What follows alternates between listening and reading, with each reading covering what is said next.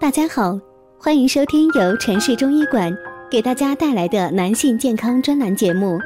如果大家在两性生理方面有什么问题，可以添加我们中医馆健康专家陈老师的微信号：二五二六五六三二五，免费咨询。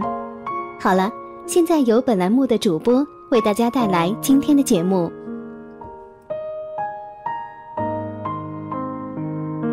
我们这一讲的题目是：百分之八十男人勃起不硬，医生告诉你和这种病有一定关系。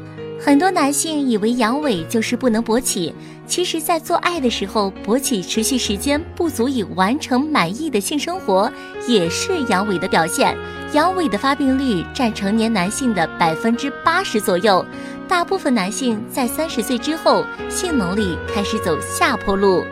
上了年纪的人，阴茎勃起功能会有不同程度的减退。比如青年时期，阴茎在接受性刺激后，三至五秒内就能达到完全勃起的状态。但是中年后，勃起唤醒需花费较长的时间。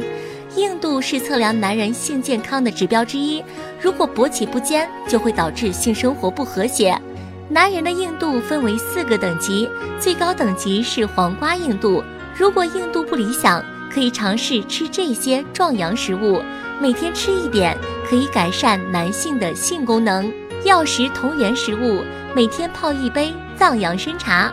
藏养参具有生津壮阳、补肾益精、安神养心，可治男性肾虚、阳痿。长期食用可以有效缓解前列腺炎等症状。每天用藏养参两克，肉苁蓉三片，开水泡五分钟即可食用。有效治疗勃起功能障碍，藏养参是内调，在根治男性患者一般选择内调，从根本上去改善男性性功能及性能力。优点：操作简单，天然无副作用，持续服用从根本上提高肾功能，温肾壮阳，大补元气。建议使用年限长的大片藏养参，效果更佳。缺点：需要坚持食用。不同于西药立刻见效，西药副作用大，对身体伤害比较大。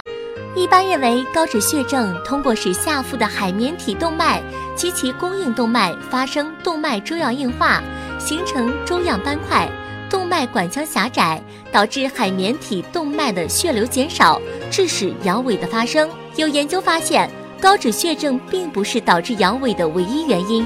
高脂血症早期即可影响阴茎的内皮细胞和平滑肌细胞，使阴茎的勃起功能受损。另外，高脂血症可使阴茎海绵体神经的数量、结构和功能发生改变，从而影响勃起功能。朋友们，今天的节目就到这里啦！喜欢的朋友可以点赞和评论留言。